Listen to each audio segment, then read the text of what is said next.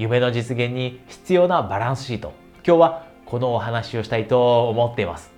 このお話に入る前に実は今日は大切なニュースがあるということだけお伝えしておきます。なので、ぜひ、えー、最後まで今日のビデオは見られてください。じゃあ、この夢の実現に必要なバランスシートは何か？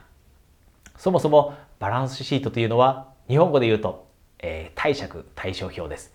貸借対照表。この言葉を聞くと、あ、簿記の話か嫌だな、こんな風に思われるかもしれませんが、簿記の話や経理の話をするわけではありません。もっと楽しい話です。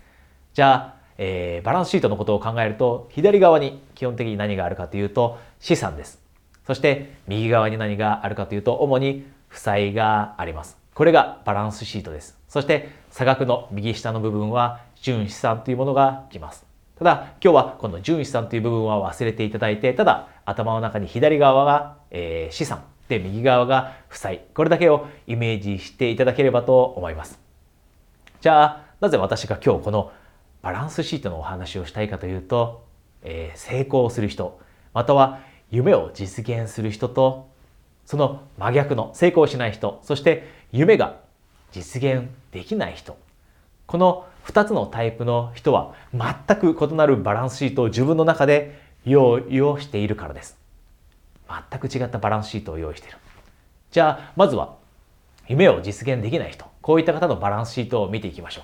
う。こういった方がどのようなバランスシートを自分の中で持ってしまっているかというと例えばじゃあ資産は何ですかと。そういった夢を実現できそうにない人に聞いてみると自分の持っている資産ですか。特にないです。今、スキルもないですし、頭も良くないし。じゃあ、ちょっとあるとしたら貯金ですかねと。ビジネスを始める前に少しだけお金を貯めていたので、その、えー、お金はあります。あと少しだけ、えー、じゃあ、経験はあります。これが自分の資産だと思います。こんな答えを返してくれます。じゃあ、負債は何でしょうかと。負債はありますか？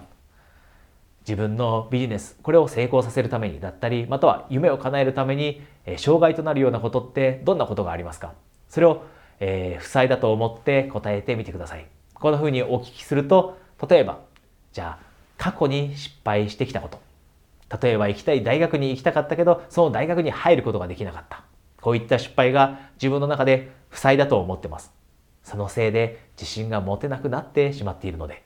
こんなことを言ってきたりまたは周りの人と比べて自分は頭も良くないし、そして経験も少ないし、これが自分の負債だと思っている。こんな風に言ってきたりします。または、えー、周りと比べて自分には勇気がない。これも負債だと思います。そのせいで私はなかなか大きな一歩を踏み出すことができないので、このように実際に夢を実現することができない人というのは資産よりも負債の方が簡単に見つかって負債のリストは何ですかというふうに聞くと簡単にこの負債のリストをどんどんと答えることができます。じゃあこれとは真逆つまり成功を収められる人そして夢を実現できる人がバランスシートについて自分のバランスシートについてどのように考えているかというとそれはこんな感じです。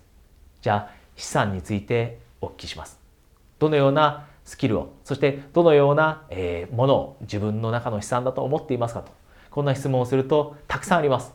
そもそも私には考える力があります。そして私には勇気を出すことができます。そして私には自信を自分の中から作り出すこともできます。今まで培った経験もあります。今はお金はないですが、でもそのお金を生み出そうとするその、えー、想像力、こういったものもあります。このように成功する人または夢を叶えられる人というのは自分の中で資産だと信じられるものをたくさん持っています。ただ実際にはその人たちがその時点で勇気があるわけでもないし自信があるわけでもない。でも本気になったら勇気を出すこともできる。自信を自分の中から生み出すこともできる。今の時点でお金がなかったとしてもそれでもそれを作り出すための想像力がある。今の時点でネットワークやコネクションがなかったとしてもそれを作り出すためにどうしたらいいのかというその考える力を持っているそういったもの全てがそういった人たちにとっては悲惨になっていますじゃあそういった人たちにとって負債は何でしょうかと聞いてみると負債なんて特にないと思っています。たとえ過去にいろんな失敗をしてきて自信を失ったかもしれませんが、そこから学びがありました。その学びが実は今の自分にとっての資産になっています。なので、負債というものはおそらくないと思っています。自分の夢の実現にとって妨げになっているようなもの、なるもの、そんなものは持ち合わせていません。このように夢を叶えることができない人とは全く異なるバランスシートを持っている。ただ、ここで気づいていただきたいのは、これはただ頭の中で自分のバランスシートをどのように考えるかというその考え方の違いだけです。実際に冷静に見てみると、その2つのタイプの方々の状況は変わりません。今、例に出した2つのタイプの方々の状況は実際には変わりません。2人とも実際には自信がないかもしれません。2人とも実際は勇気がないかもしれません。2人とも実際は今の時点ではお金もネットワークもないかもしれません。でも一方ではその自信がないこと、勇気がないことというのを負債として考えるか。またはもう一方の方々はそれを実際に今は持ってなかったとしても自分はそれを生み出すことができると信じていて